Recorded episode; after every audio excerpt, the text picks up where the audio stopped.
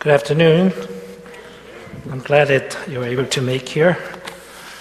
Mean, highway, highway was okay. I was able to go Virginia campus this morning and come back safely.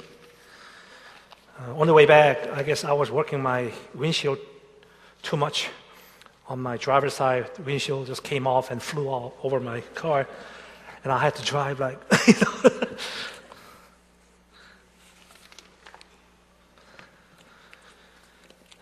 Okay, today, uh, the biblical finance part two.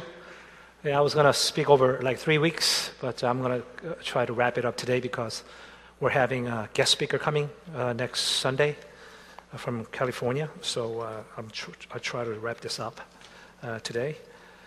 last week, we talked about the God's perspective on money, and I. Um, share from the uh, King David's uh, confession from First Chronicle, uh, chapter 29, 11, and 12. He confesses, Everything in heaven and earth is yours, O Lord, and this is your kingdom. And all the wealth and, and, and we adore you. Uh, you are being in control of everything, and all the wealth and honor come from you alone. And you, you are the ruler of all mankind. And in your hands, there's a power and might and at your discretion the men are made great and given strength.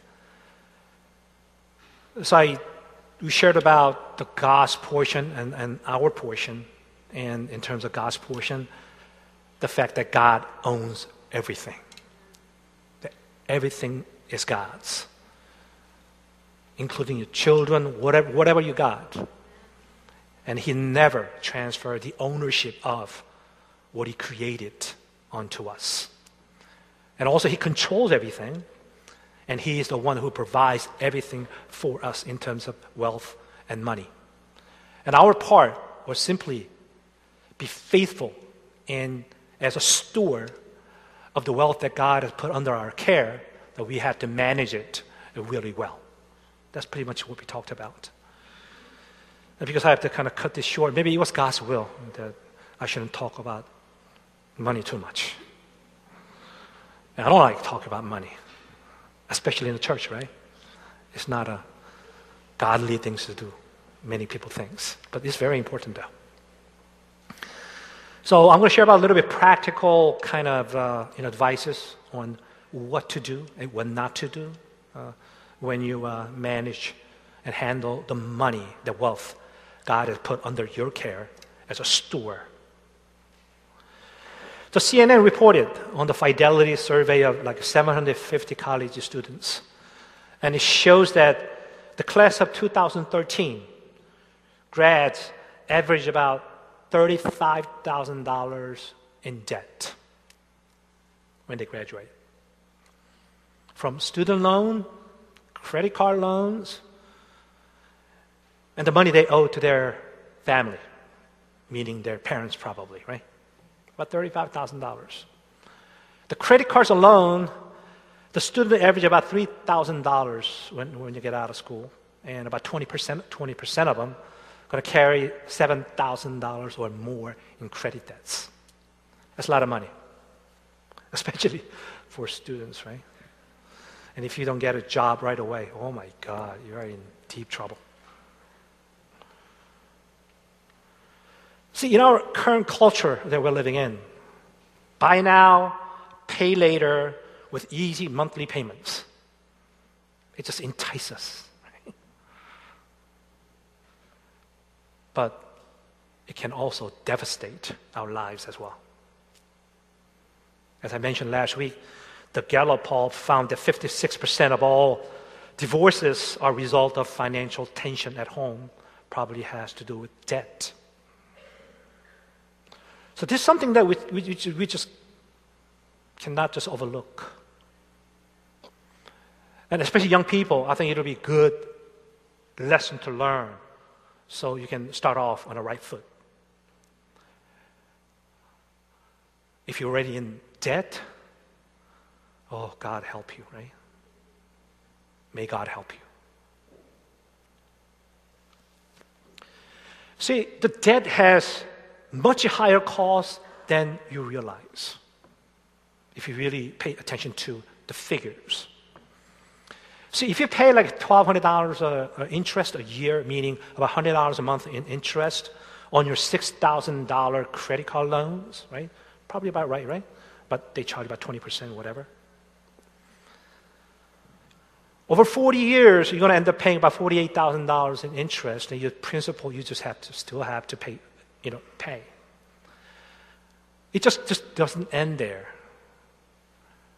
If you, if you hadn't had debt, and the, rather you, if you put that $100 a month into, invest the $100 into interest earn whatever investment, like 8% a year.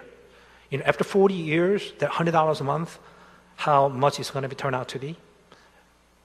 $350,000. That's a lot of money.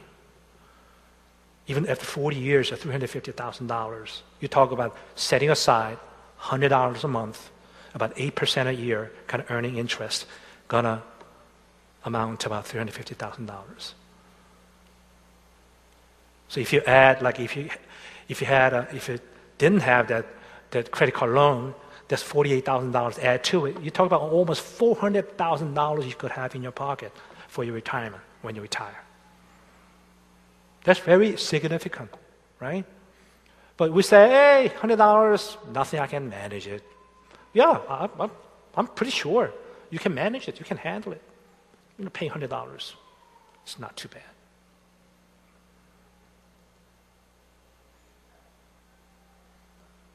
So, what does the Bible say about debt? That's the first thing that we want to talk about, what not to do, right? I mean, Bible doesn't say that getting into, getting into debt is not a, is a sin. It's not a sin. It's not a sin. It does, the Bible doesn't say that, right? But the Bible still discourages it. Because kind of harm that it can do to your life and your family and in your marriage. Romans 13 8 says, Let no debt remain outstanding except the continuing debt to love each other. Other, other than debt of love, you shouldn't go into any kind of debt. That's God's will, right?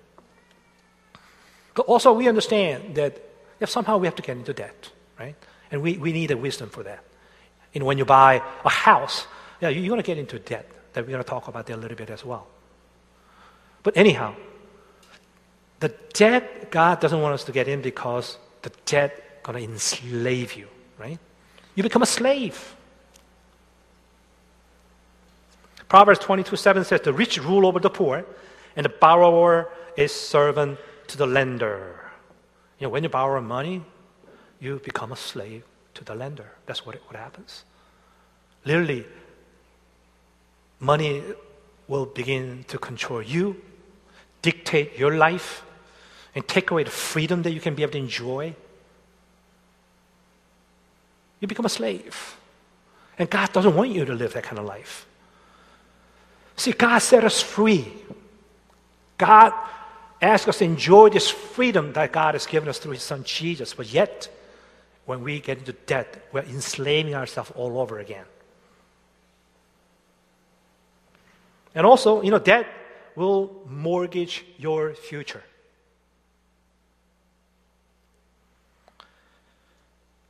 You know, usually when we get into debt, you figure in the future, you know, you know, I'm going to get some raise as I, you know, get another job, whatever, my pay is going to increase, so I can handle. You're literally buying into the future already and mortgaging it yourself.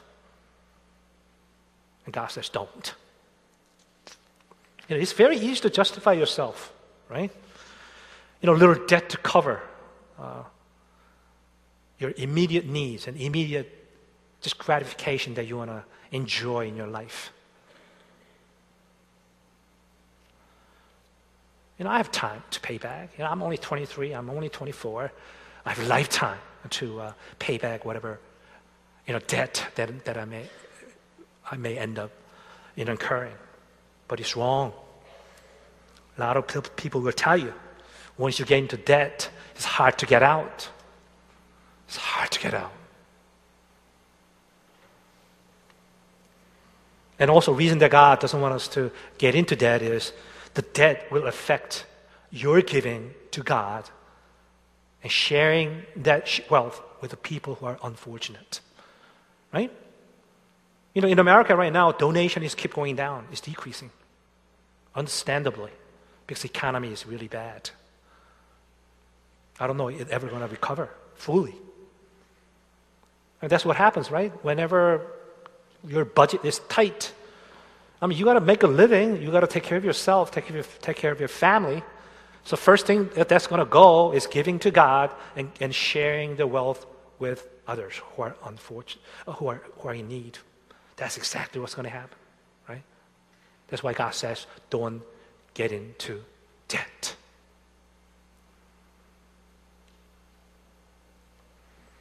Because when you committed your money to so many different places so many things, there's less to go around for, for the God service. That's, that's basically what's going to what's to happen. So now the question is then, should we ever borrow money then? You got to borrow, right? The many finance, you know, the, uh, the Christian finance advisors, they give you some guidelines when you can get into debt, meaning when you buy a home, right? Because your home, the value appreciates. If you get into debt, into the things that it may appreciate, then it's okay. But with a caveat though, you, you better put enough equity in it, equity in there, down payment. They say that you, you, you got to make sure that whatever asset or equity you have is bigger than your liability.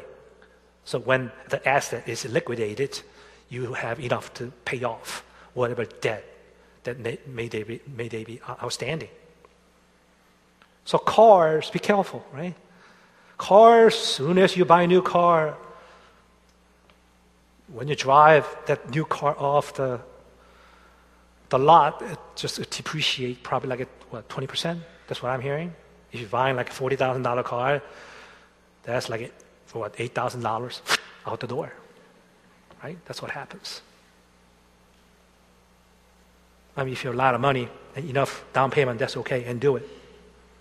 But he's going to get you. I don't have car payment, except the, the one car we bought for Peter. Now, since he's got a job, once he start working, he's going to take over the payment. So it's not my payment, anyways. He put the enough down payment on it. But anyway, we we haven't had car payment for I don't know how long. We bought our car with cash. Not because I have a lot of money, no. Our budget is set. Our Camry, which is over 220,000 miles. A Honda, which is my dream car, has 140,000 miles almost. That's a car that I drive. Is it because I can't afford a new car? No. We, we, we can buy, like, trading, get a new car on a yearly basis. I think we can afford. But my priority, our priority, is different. I want to give to God more. I want to share that wealth that God gives me. I want to be a, a, a I want to be a faithful steward. His money that He put under my care. That's the only reason.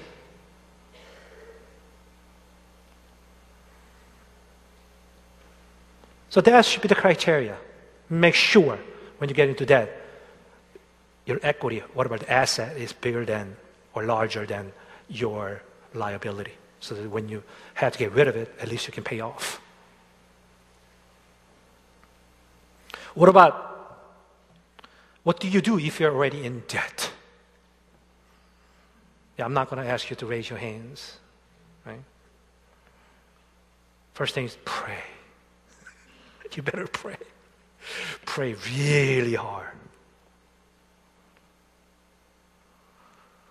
Seek, seek God's guidance, and God will reveal that to you, how you can go about resolving your debt issues.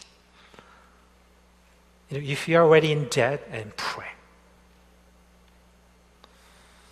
And you better start paying off some of the debts you have, starting with a credit card. You know, because credit card carries the highest interest rate, as you know. You gotta start paying off. Even it's a few dollars, even $10, $20, you have to start paying off. And then you move on to next. And also, you better sell what you, you don't need and what you're not using. You know, I think we carry too much stuff at home. We have a lot of stuff that we really don't need and we really don't use, and we have, we have piles of it at home. Right? You better start selling it off. Oh, no, I have a sentiment, sentimental value with this. Right? You become a hoarder if you don't do that, right? Later on. And then you better adjust your lifestyles. Maybe you need to lower your, standard of living. You got to face the reality. You know, we, we, try to keep up with the people around us, right? Oh, he goes to, uh, he owns Lexus. I gotta have Acura. Oh, he got three bedroom uh, home. I gotta have it.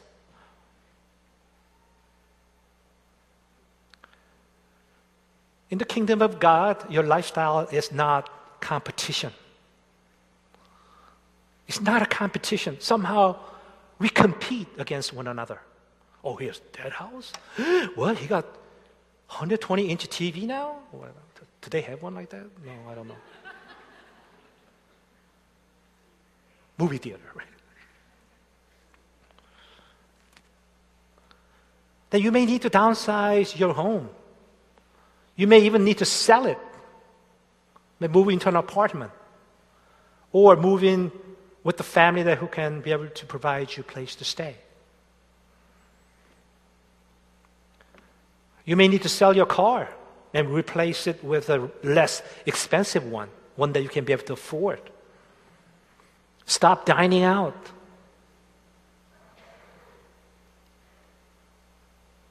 Don't go to this expensive restaurant. But go to this restaurant called McDonald's maybe time to time. This is real, right?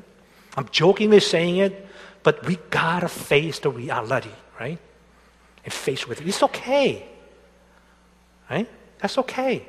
It's not a shame. We think it's a shame. But with God says it, oh my God, my children, you're doing great.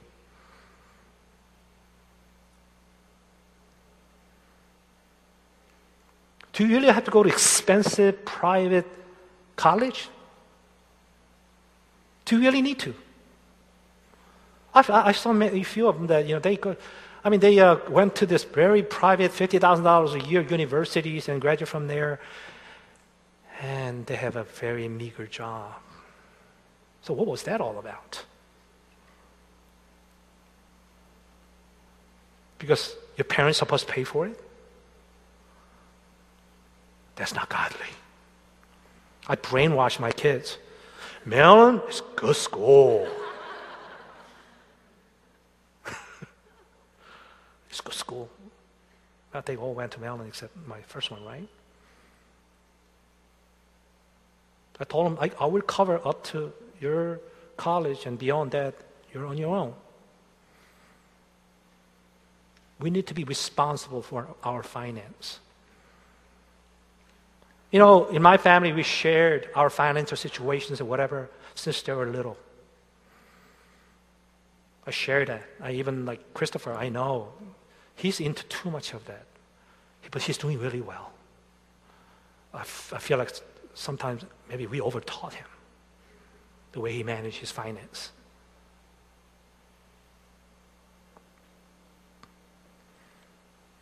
That's very hard decision, readjusting your lifestyles, downsizing, but that's a decision that you must make and just punch through it and deal with it. You got to get rid of this I must have attitude. You don't have to have it. You'll be all right. You think if you don't have certain things that you're going to go crazy? Don't, no, no, that only lasts for a few days, that you're going to be okay. and to learn to contend with what you got. Stop watching TV and surfing the web. I know I have a couple items at home that I ended up buying just watching on this uh, TV commercial. I don't know what happened. A few days later, I had that item in my home, and he's still collecting dust. I'm not even using it. Actually, I gave that to Christopher, I think. He took it to Japan. I don't know whether he used it or not. We do that all the time, right?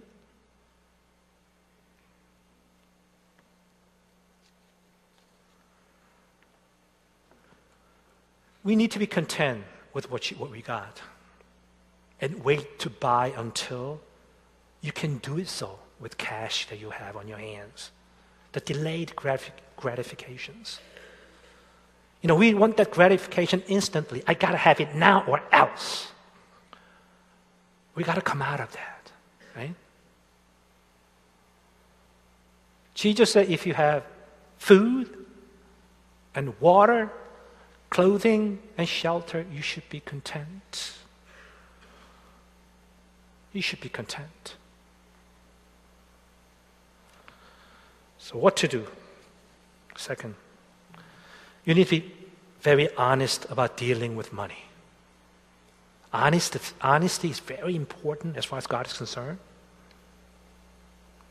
See, we face money decisions on a daily basis. We all do. We all deal with money. Without money, dealing, you know, we just can't just live a life. That that's our just life. But so the question is, how are you handling it? Do you tell the cashier at the store if you uh, if they forget to uh, scan an item that you were per- you were supposed to purchase, which happened to be under the cart, and cashier didn't see it; it just went through, and you later realize that's what happened. How do you handle it? How do you respond to it? Do you go back and return the item? Or you say, Praise the Lord.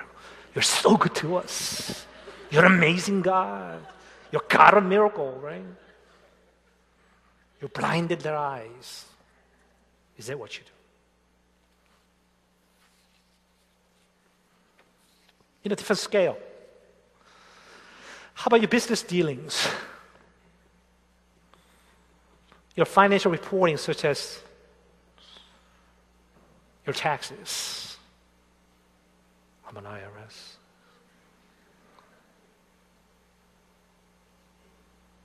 How are you, how are you doing with that? You just got to fudge this number a little bit. Ah, that one you got to skip it. I'm glad I work at IRS because as an employee, I had to be, I have to be sparkling clean. Otherwise, my job, is it is state. I get fired. So God knew my character. So that that's why God put me there. Right? So I'm at peace. Right? I'm at peace. Yes, I know it's hard, being honest. Especially when you have so many people around you live a very dishonest life. And they're okay with it. They're getting away with it the prevalent. I mean, they're doing it, they're okay. Why can't I do it? Especially as a believer, that's a challenge. But God is saying, stay with me. Be honest. Because the truthfulness, the honesty, is His attributes. That's His character. You know, Jesus said, I'm the truth. Be holy as I am holy. God demands a absolute honesty, especially with money. I know it's hard, but we have to try our best to keep that honesty in dealing with money. You know why? Because you cannot lie and at the same time love God. When you are dishonest, how can you love God? Jesus said, If you love me, you will obey my commands. In Ten Commandments, you say, You shall not steal. And you shall not give false testimony against your neighbor. That's God's attribute and command to us. So, how can you love Jesus? How can you love God? In fact, you're living the life of dishonesty.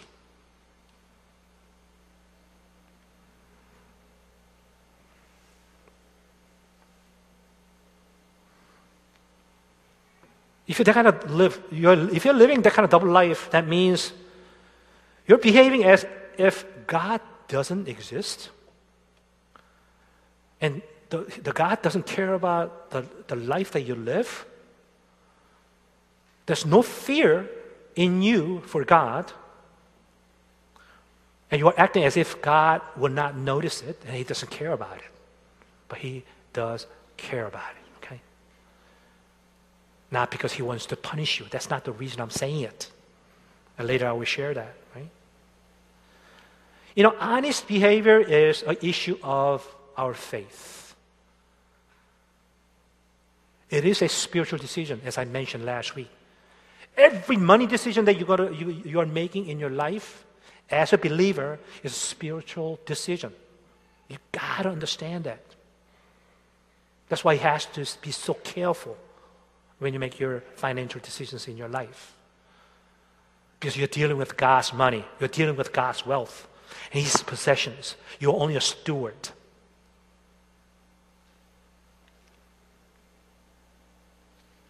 Because the honest, the honest, the honest decisions that we make, especially dealing with money, if you do it well, it's going to deepen your relationship with God also, it'll strengthen your faith. But if you don't, the other, or the opposite is going to happen. You'll start losing touch with God, and your faith is going to start breaking down. And also, dishonesty affects our relationship with others as well. You know, when you act dishonestly, when you steal something, actually you're stealing from another person. You're stealing blessing from others. Or you may say, oh, it's just business. Oh, it's an insurance company. No, I'm not directly impacting a person directly. But you know what? At the end of the day, it's going to be you and me. It's going to be business owners. It's going to be taxpayers. You name it. It's going to all come down to our level. It's why insurance rates are always going up, medical insurance, right? Yeah, malpractice, I understand it. We're just suing everybody right? For what? The millions of. It's not based on truth, right? Not based on fact. Just, just get greedy. Every time mishap happens, mistake happens, they just want to take advantage of it. I remember my son Christopher, uh, prior to you know going into uh, Naval Academy, they Naval Academy asked him to remove all the, the wisdom tooth. So one day he took all of them out. And he wasn't supposed to drive. I mean, doctor said, don't drive today, but he did it anyways. I forgot about it. At the time, he owned the uh, Tacoma truck. And he was going somewhere, and then he ended up rear ending a car. Brand new, what was it, Cadillac? Mercedes. so if, you, if, you're gonna, if you're gonna rear end someone's car, just hit, hit the expensive car see what happens. It was a little dent. My wife went there. I was at work, so why don't you go there and find? I mean, it was a little dent, nothing damaged. The guy, the guy came out and it was fine, and so we exchanged our insurance information, and we, we thought that was it. So and then we never heard anything from our insurance company, so I thought that everything went well. And then somehow, about couple of years later, I got curious, right? I wanted to find out. All of a sudden, right? I wanted to find out what happened to it. You know that guy? He claimed over $14,000 from that incident. For over what? I know it's a Mercedes, but in order to fix the little dent, because you know the truck is a little higher than in a sedan, so it's a little dent. That's the society we're living in. Nice gentleman, three-piece suit, right? That's what, I'm, what I heard, right? Very gentleman-like person. On the outside, man, right?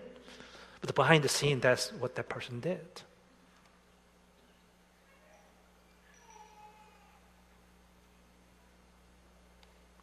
John the Baptist. John, the, John said to the crowds coming out to be baptized by him, and he said, You brood, you brood of vipers, who warned you to flee from the coming wrath and produce fruit in keeping with repentance. The axe is already at the root, you know, root of the trees, and every tree that does not produce good fruit will be cut down and thrown into the fire. And he goes on to say, anyone who has two shirts should share with the one who has none. The anyone who has food should, should do the same. Even tax collectors came to be baptized. Teacher, what should we do? Don't collect any more than what you're required to do. Then some soldiers asked him, and what should we do? And he, and he replied, don't extort money and don't accuse people falsely be content with your pay. That's a teaching from our God. Just don't lie. Don't embezzle. Don't take more than what you need to take. Beyond that, you're living a dishonest life. You know, there's a lot of mortgage, you know, kind of, uh, you know, under the, got fraud going on. A few years ago, I heard about this uh, you know, mortgage mortification, right? If you're under the water, if you can't pay, you know, then you, you qualify for this, uh, whatever this help thing, then, then you, they lower your uh, mortgage rates and, and at affordable rate, and you can be able to uh, get a new mortgage. And I was told that this uh, one real estate guy was, you know, advising his family members to not to, intentionally not to pay their mortgage for six months, and you all, all, of a sudden you become qualified for that mortgage mortification. So literally, money that you don't pay, they went to vacation with that money, and then they lowered their interest, and they got their mortgage. Wow. What the heck is going on, right? You think God would not know it? Oh, He would know it. Eventually, it's going to be unveiled.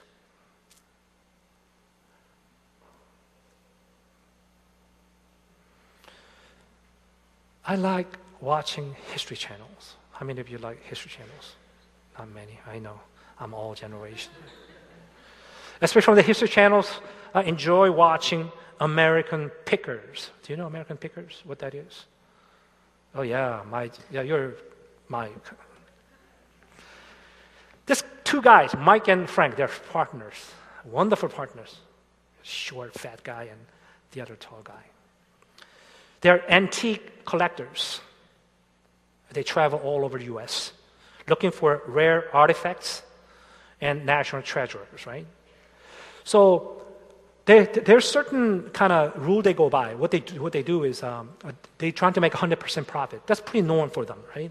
They will find an item for like 10 bucks and they will sell it for 20 bucks. So they make a $10 profit. That's a pretty normal practice for this, uh, this uh, you know, antique collectors. And one episode, uh, this partners, they went to some city, a town, and they bought this gigantic painting. I mean, that's old. And when I looked at it, is it going to worth anything? But you know, he paid like twenty thousand dollars for that. I was like, oh my god, what that is all worn out and torn up and all that stuff, right? But later he bought it, and then he ended up going to New York, and he ended up selling it for almost $100,000. Right? You know what he did? He went back to the seller, told the person this is what happened, and he shared the profit with him. I mean, that, I really, I was really touched. You know, you just made handsome $80,000 profit, right? If I were him, I would be like, oh, praise the Lord. Thank you, Jesus. you didn't lie, right? You know, some of that, that's what you know, you offer, they accept it. That's done deal, right? But he had his standards. When, when he goes go beyond 100% profit, he wants to share, right? That was beautiful. Think about it. As a believer in Jesus, as Christians, if we do that, it will be an amazing witness for the kingdom of God. So the reason that God wants us to be honest about what we do, especially when we handle money, is because that His kingdom. That's That's, that's why He wants to, us to, to do that. I know it's hard, it's not easy.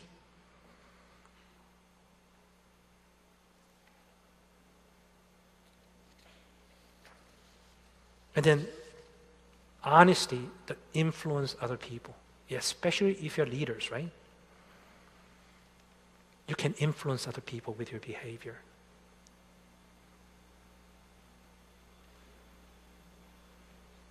And God cannot use dishonest people.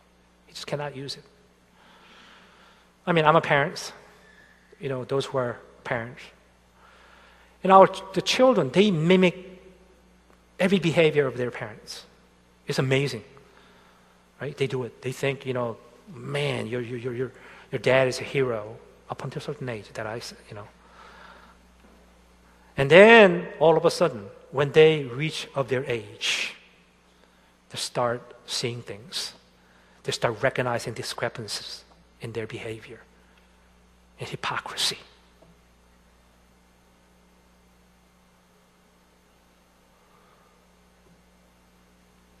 How are you doing at home? Your behavior at home is different from behavior in the church.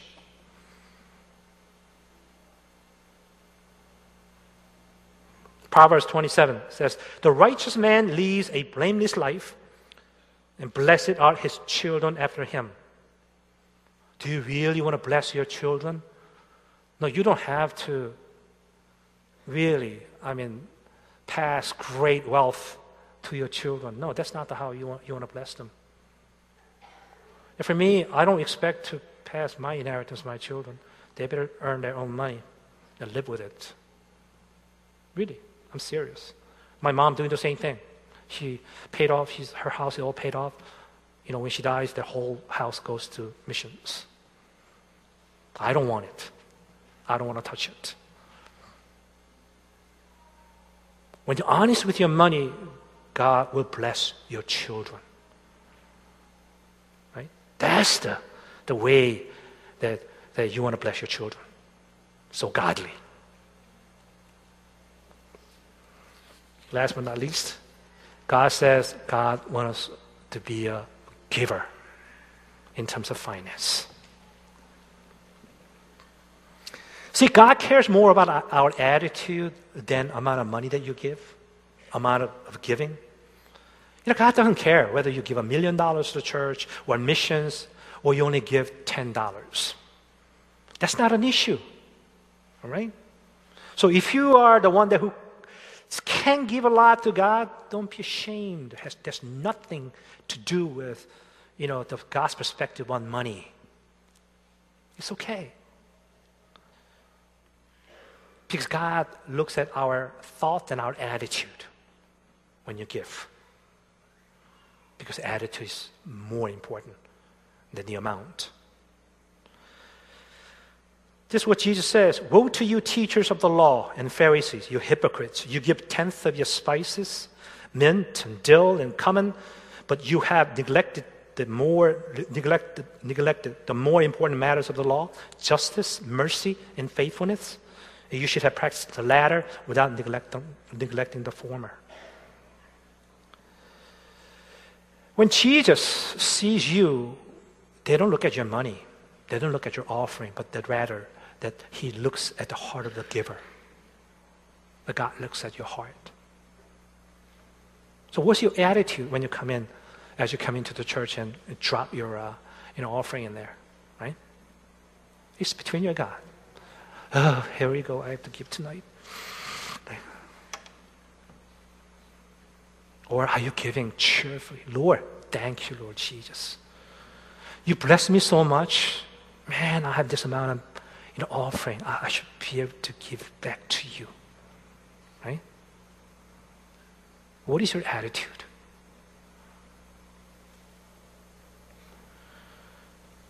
This is what Jesus said. Jesus sat down opposite the place where offerings were put and watched the crowd putting their money into the temple treasury. Many rich people threw in large amounts, but poor widow came and put in two very small copper coins, worth only a few cents calling his disciples to him, Jesus said, Truly I tell you, this poor widow has put more into the treasury than all the others. because they all gave out of their wealth, but she, out of her poverty, put in everything, all she had to live on. That's an attitude.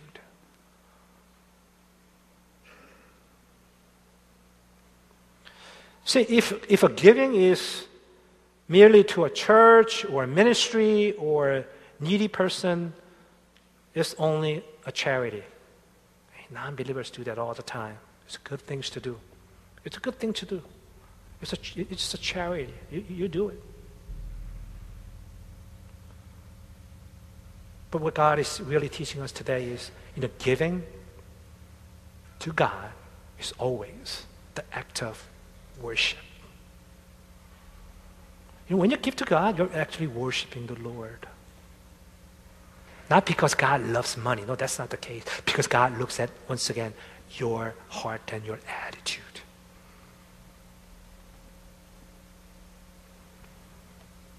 So, how much should we give? You really have to pray. Personally, I really don't care how much you give. It's none of my business. Because the giving is between you and God. I already clearly stated all about giving. Tithing belongs to the Lord. And whatever else, you just you give. It's between you and God.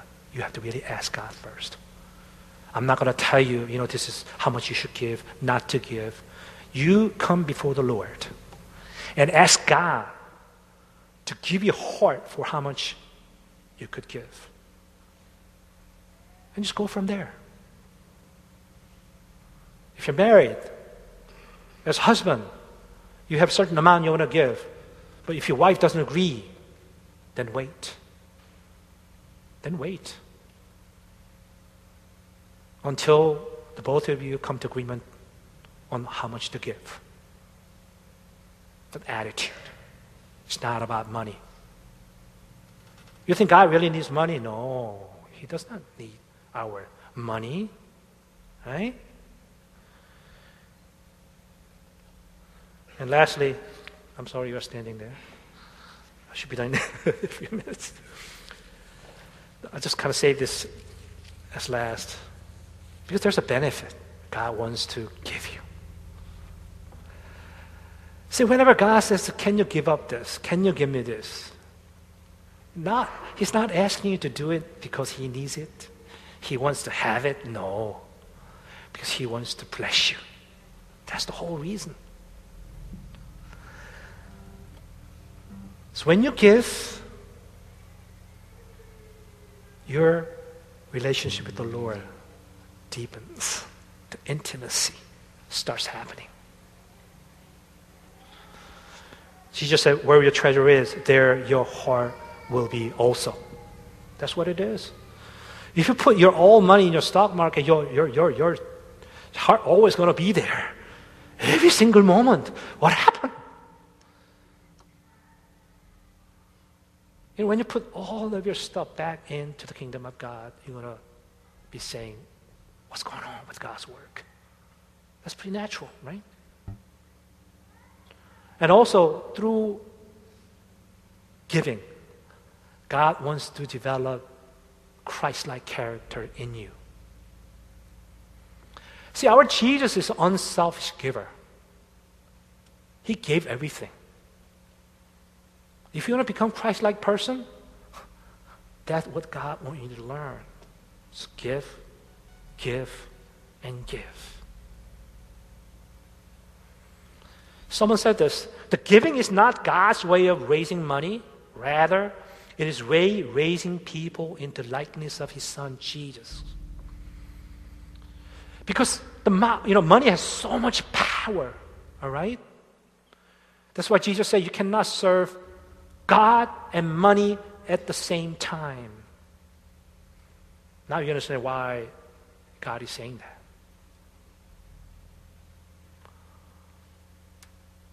Because God wants to develop His character in your life within you. That's why.